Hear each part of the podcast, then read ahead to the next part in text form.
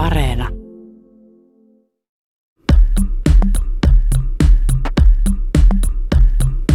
Varokertomusta. Varokertomusta.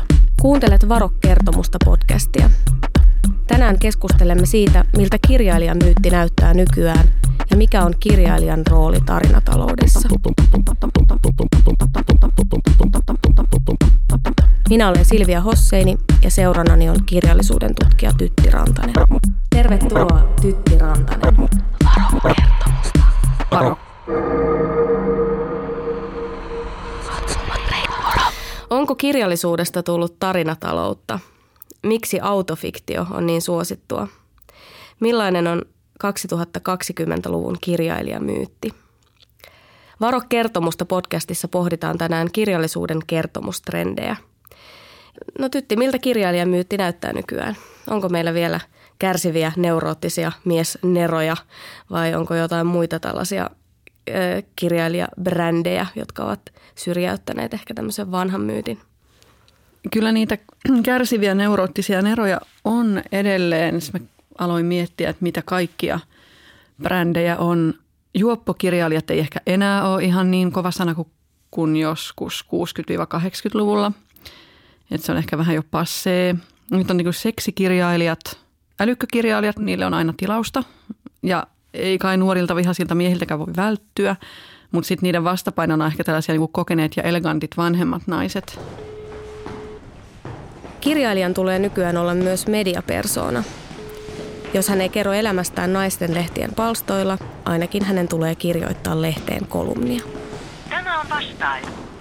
Jätä viesti äänimerkin jälkeen.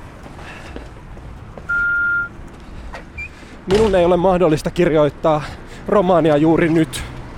Toisaalta minun ei myöskään ole pakko. Yhtä tilausnovellia lukuun ottamatta on kaksi vuotta siitä, kun olen kirjoittanut selvästi fiktiota. Kirjoittanut olen kyllä koko ajan. Matkakirja Yhdysvalloista syntyi kiinnostuksesta maahan ja sen omituisuuksiin, mutta myös halusta kirjoittaa kaunokirjallinen kirja, joka ei olisi romaani. Kolumneja teen vähemmän kuin joskus aiemmin. Kuitenkin säännöllisesti ja pari kertaa olen tehnyt isomman lehtijutun Imageen. Oikeastaan aina on jotain kirjoitettavaa. Olen sikäli hyvässä asemassa, että pystyn, pystyn pitkälti että pystyn pitkälti valitsemaan, mitä kirjoitan tai miksi. Romaani on kuitenkin toinen juttu. Fiktio ylipäätään, mutta aivan erityisesti romaani vaatii maailmasta isomman tilan. Rajallinen resurssi ei lopulta ole edes aika, vaan nimenomaan tila. Olemattomien ihmisten ja heidän ajatustensa ympärilleen vaatima ilma. Se on ollut uhattuna jo pitkään, mutta koskaan uhka ei ole ollut niin akuutti kuin nyt.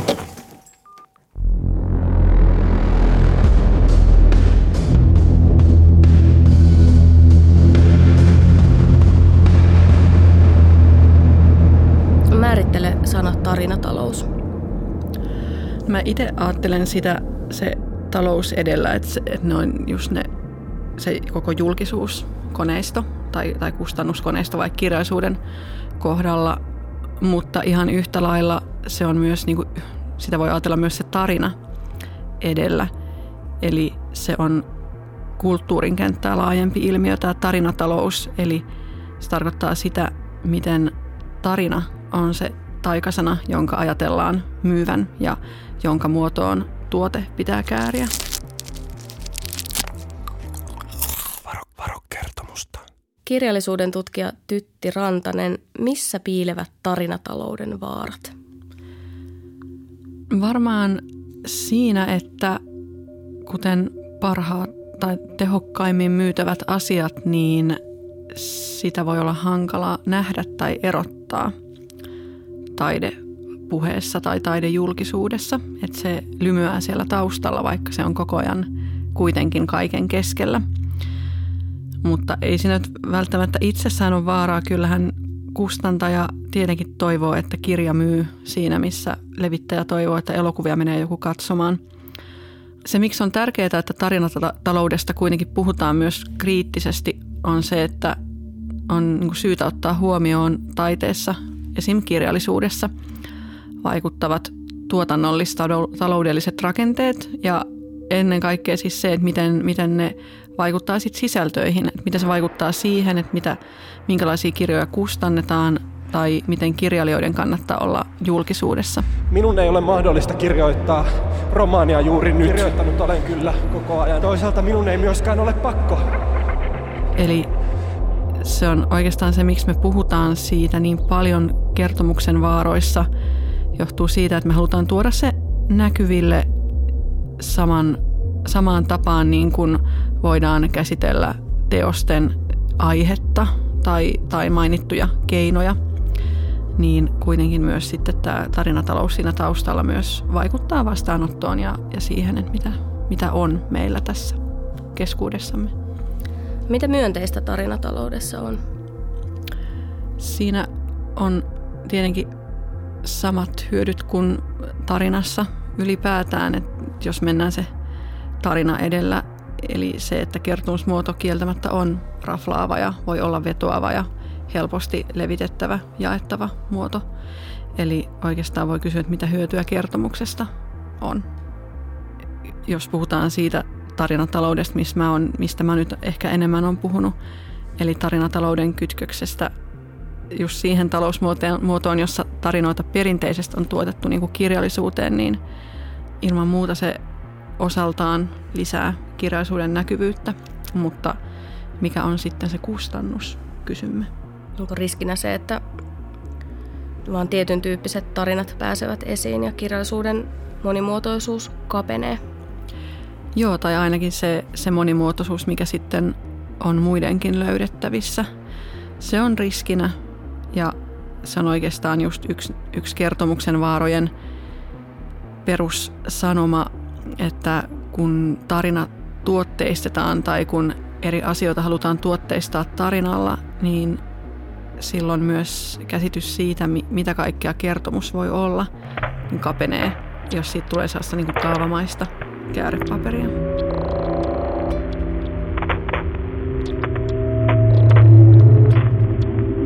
Nuorilta vihasilta miehiltä ei varmaan voi välttyä, mutta sitten niiden vastapainona edelleen on myös tärkeässä osassa kokeneet ja elegantit vanhemmat naiset, niin kuin vaikka Monika Fagerholm tällaisena niin kuin heidän papittarinaan, jos nyt tässä nyt vähän leikittelen näin.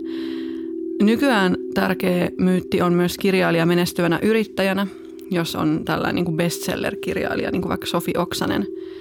Ja mun mielestä on aika kiinnostavaa, en ole itse tutkinut kirjailijoiden julkisuuskuvaa, toisin kuin vaikka Tampereen yliopistossa väitellyt toi Tarja-Lisa Hypen, joka on tutkinut Jari Tervoa. Mutta musta olisi kiinnostava kyllä tietää tai nähdä, että missä tapahtuu se ö, nivelkohta, että milloin joku kirjailija nousee ikään kuin kansakunnan nykyisen kaapin päälle, joka ei ehkä ole ihan niin juhlava kuin joskus kansallisromantiikan aikoihin, mutta kuitenkin sillä edelleen tässä niin kuin meidän banaalissa nykytodellisuudessa jotkut kirjailijat, niissä on tullut sellaisia juhlavia hahmoja. Mietin tuota, kun sanoit, että, että juoppo, juoppotaiteilijat eivät ole enää, enää niin vahvasti näkyvillä. Kertomusta. Kertomusta. Hän oli juorulehtien siivittämä tapahtumien keskipiste, paneelikeskustelujen huuliveikko, kapakoitten uuttera koluaja, niin että Väinö Kirstinä sai aiheen kirjoittaa yhteen runonsa säkeet. Kun lukee 10 minuuttia Saarikoskea, alkaa henki haista viinalle. Ja koko ajan hän kirjoitti kiiteltyjä runoja, teki ansiokkaita käännöksiä Homeron Odysseuksesta Joycein Odysseukseen. Paro. Jostain syystä nämä neuroottiset taiteilijanerot ovat yhä aina miehiä. Miki Liukkosen julkisuuskuva on kyllä vahvasti liittynyt tällainen vähän niin kuin holtiton elämää, holtittoman elämän ihannointi, että, että olisiko, olisiko tota, voi olla, että mä nyt vähän muistoni voivat olla hieman vääristyneitä, mutta olisiko joku tota, henkilöhaastattelu alkanut suunnilleen joskus niin, että Miki Liukkonen kaataa kaljatuoppiin punaviiniä tai joku tämän tapainen. Se oli se Hesarin pitkä henkilöjuttu. Joo.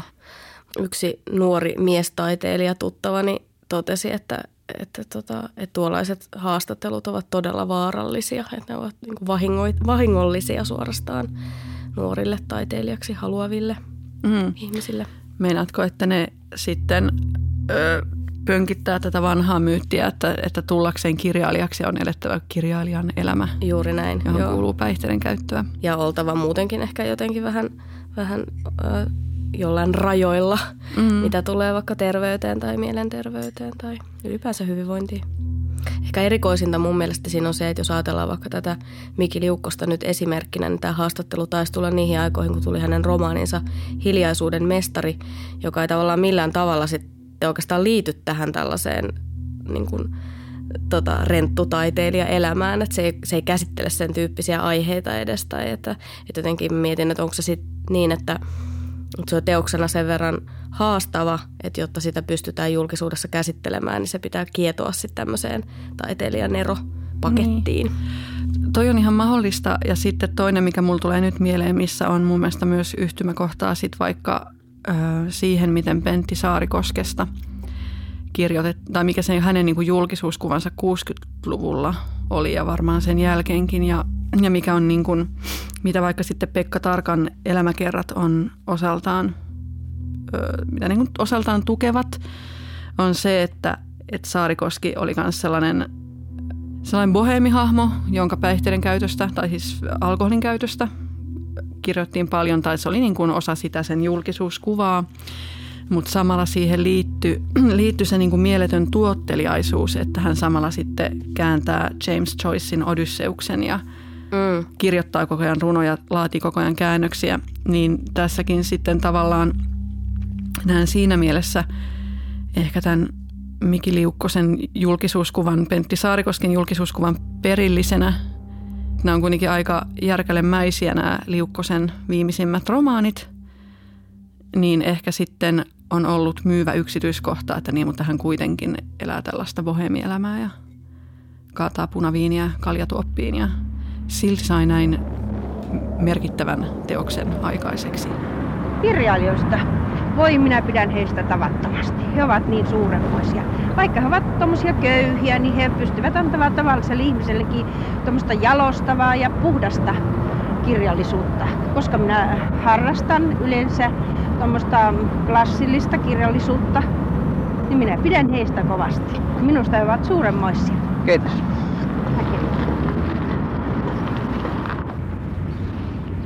Varotaanpas mekin nyt sellaista niin kuin kertomusta, että, että paha media aina jotenkin rakentaa tällaisia, tällaisia myyttejä ihan vaikka kirjailija sitä vaan haluaisi kirjoittaa niitä kirjojaan ja saada niitä julki, että kyllähän kirjailija myös usein syöttää sitä omaa henkilöbrändiään tai sitten joku kustantamon viestintäosasto, osasto, mikä ikinä yleensä niin kuin medialle – tai tässä Liukkosen tapauksessa Liukkonen itse nimenomaan on välittänyt vuosikausia itsestään tätä bohemikertomusta tai sitten ehkä ryhdistäytymiskertomusta aina välissä, että nyt, nyt on uusi elämä. Ja mä muistan äh, Liukkosen uran alkuaikoina oli jo ilmestynyt paljon pitkiä henkilökuvia tästä Oulun ihmelapsesta. Hän oli hyvin nuorena. Ja sitten hän jossain haastattelussa sanoi, että on mukavaa, kun voi aina toimittajille vähän niin kuin syöttää pajun köyttä tai niin kuin fabuloida, kertoa niin kuin koskettavia tai raflaavia asioita omasta elämästä, vaikka ne ei välttämättä edes pitäisi paikkansa.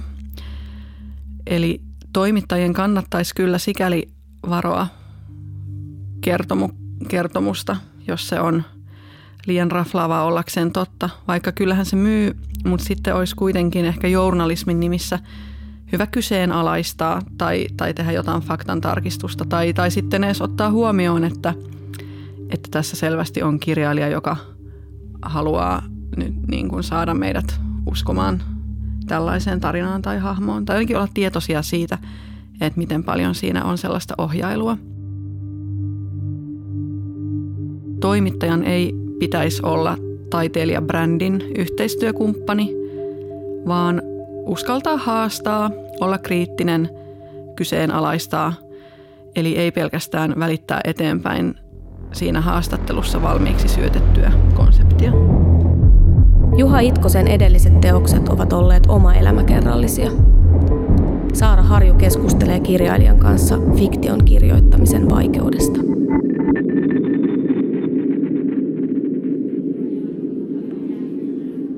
On, onks, onko niin kuin myytti kirjailijasta kuollut? Pitääkö kirjailijan olla totta ja todistaa se kertomalla itsestään? Mitä sanoo kirjailija Juha Itkonen? Mm, no jos, jos ajatellaan sitä kirjailijaa myyttiä sellaisena kuin mä sen ymmärrän, niin sehän on jo ollut tarina, että jossain on tällainen yksinäinen partasuu. Yleensä se on ollut sit mies, kun nämä tarinat on kerrottu ja hän, hän tota, siellä hiljaisuudessa luo nämä mystiset teoksensa. Ja mutta ei paljon kerro itsestään, vaan ehkä vaan elää semmoisena legendana vai? Ehkä jollain lailla, mutta sitten jos ajattelee, mulle tulee ensimmäisenä mieleen joku Hemingway, niin kyllähän se nyt todella paljon sit lopulta kertoi itsestään ja loi sitä tarinaa. Niin kuin selkeä narraatio, että millainen henkilö hän on. Ehkä ne keinot oli vähän eri kuin, kuin nykyaikana, mutta, mutta oliko sitten lopulta, jos ajattelee julkisuutta tällaista vaikka nyt ihan kevyempää naistelehti-julkisuutta, ainakin Pentti Saarikoski jo aivan pelas sillä – leikki sillä, kenties hukkui siihen. Oli ihan Hemingway ja valtava julkis. Ja, että mä tiedä, onko se lopulta nyt mitään erityisen uutta. Mm. Eli vastaus on, että kirjailijan pitää aina kertoa itsestään. En tiedä, onko se mikään absoluuttinen pakko, mutta ihmiset on sillä tavalla uteliaita olentoja, että, että jollain tavallahan me yleensä halutaan tietää – jotain niistä ihmisistä, jotka nämä kulttuurituotteet on tehnyt. Ja vaikka kirjallisuus ei olekaan esittävää taidetta, niin kuin teatteri tai vaikka musiikki, niin, niin siitä huolimatta. Et, et sit, sit voi tehdä performaansin tietysti poissaolosta ja sellaisesta niin kuin täydellisestä vetäytymistä ja hiljaisuudesta ja salaperäisyydestä – ja mm, en tiedä, sellaiselle voisi hyvinkin olla kysyntää tässä narraatioiden ajassa, koska sitten se kerrottaisi täysin toisenlaisena tarinana. Mm. Voisikohan se vielä tehdä sillä? Jos se nyt vetäytyisit, niin tulisiko siitäkin kiinnostavaa? No ei, ei se nyt varmaan, silloin kun leikki on lähtenyt, silloin pitäisi tehdä tämmöinen sitten jo hyvin kiinnostava katoamistempo. Pitäisi käytännössä kadota niin kuin joku Mannix ja Rich James tai tällä tavalla, että missä hän on. niin. No se, se toinen osa tuosta kysymyksestä, että mikä, mikä on se kirjailijan suhde omaan kertomukseensa, että onko se jotain, minkä haluaakin kertoa vai onko se jotain, mikä on pakko kertoa. Ainakin siinä on, siihen liittyy paljon ristiriitaisuutta, olen ymmärtänyt. Niin. No kukaanhan ei lähde kirjailijaksi sillä mielellä, että lähden kertomaan omaa julkista kertomustani. Mä uskon, että ylipäätään kukaan millään alalla tekee, niin on ihmisiä, jotka varmaan haluaa ensisijaisesti julkisiksi ja julkisuuteen, mutta nekään ei ajattele asiaa sitä kautta, että lähtee hallitsemaan julkista kertomustaan. Koko asia valkenee heille sitten myöhemmin, jos valkenee, että tällainen tällainen niin kuin kertomus tai tarina on olemassa. Mä siinä mielessä kyllä uskon fiktioon, että se mitä mä oon tehnyt selkeästi fiktiivisissä romaaneissa, vaikka kirjoittanut tota, itseni 60 naiseksi tai 40-luvulla syntyneeksi mieheksi tai miksi vaan, niin kyllä se musta on tuntunut itseni ulkopuolelle pääsemiseltä mm. Ja toisen ihmisen nahkoihin asettumiselta ja se on ollut selkeästi erilainen tunne, niin musta se on erilaista. Tietysti näin niin kuin sitten jotenkin syvällisen filosofisesti, niin mehän emme pääse itsemme ulkopuolelle, koska se kaikki tapahtuu nimenomaan mun näissä ainoissa rajoitetuissa aivoissani, mutta se on ainakin yritys ja mä haluan ajatella sen niin päin, että se on mahdollista. Mm.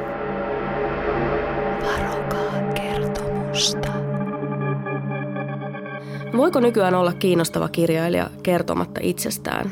Eikö kirja myy ilman tarinaa kirjailijasta? Mä kääntäisin tuon kysymyksen niin, että voiko nykyään kirjoittaa ja saada julki kiinnostavia kirjoja kertomatta itsestään. Tällaisessa valtajulkisuudessa tämä kulttuurikeskustelu on valunut sitten tällaisen niin kuin henkilövetoisen human interest journalismin alueelle – että pitää olla se iso kuva siitä kirjailijasta ja hänen henkilöstään sitten siinä ja sitten voidaan mainita, että, että tällaisia teemoja tämä kirja muuten käsitteli, mutta sitten ehkä halutaan palata siihen, että onko niillä mitään kytkyä niin kuin kirjailijan omaan elämään ja kokemuksiin. Joo, tietysti on, on sellaisiakin kirjailijoita, jotka ei ole kovin paljon julkisuudessa. Esimerkiksi tulee mieleen vaikka Olli Jalonen, mm. noinen Finlandia-voittaja, joka esiintyy julkisuudessa oikeastaan ainoastaan vain puhuakseen kirjoittamisesta tai mm. kirjoistaan eikä omasta elämästään kerro juuri mitään. Tietysti sitten kirjoittaa kylläkin joitain, roma- tai on kirjoittanut romaaneja, joissa on oma mm. elämäkerrallisuutta, mutta, mutta ei niitäkään sen kummemmin ole ruotinut, että mikä niissä on oma elämää näin. Mutta tulee mieleen, että onko tämmöinen asetelma mahdollinen ainoastaan niille kirjailijoille, jotka ovat aloittaneet uransa jo paljon aikaisemmin, eli ennen tätä kirjallisuuskritiikin kaventumista tai, tai tämän kirjallisuuskeskustelun siirtymistä mm. isoista medioista pienempiin.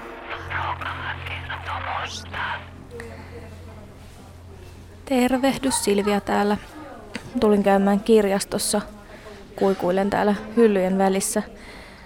Ää, mä joutun miettimään paljon sellaista, että miksi mä oon valinnut mun omaksi kirjallisuuden lajiksi juuri subjektiivisen esseen, jossa edellytetään minästä ja omasta elämästä kirjoittamista. Se on ristiriitasta, koska mä olen myös ihminen, joka inhoaa sosiaalisen median ja selfie-kulttuurin minäkeskeisyyttä. Mä selitän tätä ristiriitaa itselleni niin, että kaunokirjallisuudessa minä ei ole pelkästään minä, vaan se on keino tai rakenne tai jonkinlainen muoto, jonka avulla voi käsitellä itseään laajempia ja merkityksellisempiä ilmiöitä. Ehkä myös sellaisella tavalla, mihin sosiaalisen median alustat ja logiikka ei oikein taivu. Voi tietysti olla niinkin, että, että mä sorrun kirjoittaessani ihan samanlaiseen oman navan ympärillä pyörimiseen kuin mitä mä kritisoin, mutta se riski täytyy kai ottaa. No yksi tällainen ilmiö, joka mun mielestä ehkä liittyy vähän tähän samaan, eli to, tähän kirjallisuuden henkilövetoisuuteen tai kirjallisuudesta puhumisen henkilövetoisuuteen, on autofiktio – Mm, mitä autofiktio tarkoittaa? Miten kirjallisuuden tutkijana määrittelet tämän termin? Öö, mä kirjallisuuden tutkijana menin varmistaakseni vielä tieteen termipankkiin, jossa termi on määritelty niin, että kirjailijan oma elämä ja identiteetti sekoittuvat sepitteeseen. Eli se on yleensä ensimmäisessä persoonassa kerrottua eli minämuotoista kirjallisuutta. Yleensä romaanikirjallisuutta. Romaanikirjallisuutta, joo, nimenomaan autofiktiossa tämä vastaavuus elämään on kursailematta esillä, joten se keskustelu voi jo paljon nopeammin käynnistyä sitten siitä. Ja silloin päästään puhumaan siitä, mikä ihmisiä kiinnostaa, eli kirjailijan elämä. Kyllä, kyllä. Tosin sitten mä välillä mietin, mietin, että jos se elämä puidaan juurta jaksain sekä julkisuudessa että siinä kirjassa, niin miksi mä enää sitten, jos mä oon lukenut jonkun tosi pitkän henkilöhaastattelun, miksi mä enää sitten haluaisin lukea sit kirjaa välttämättä, mm. jos kaikki on jo siinä. Onko autofiktio sellainen tavallaan helppo genre?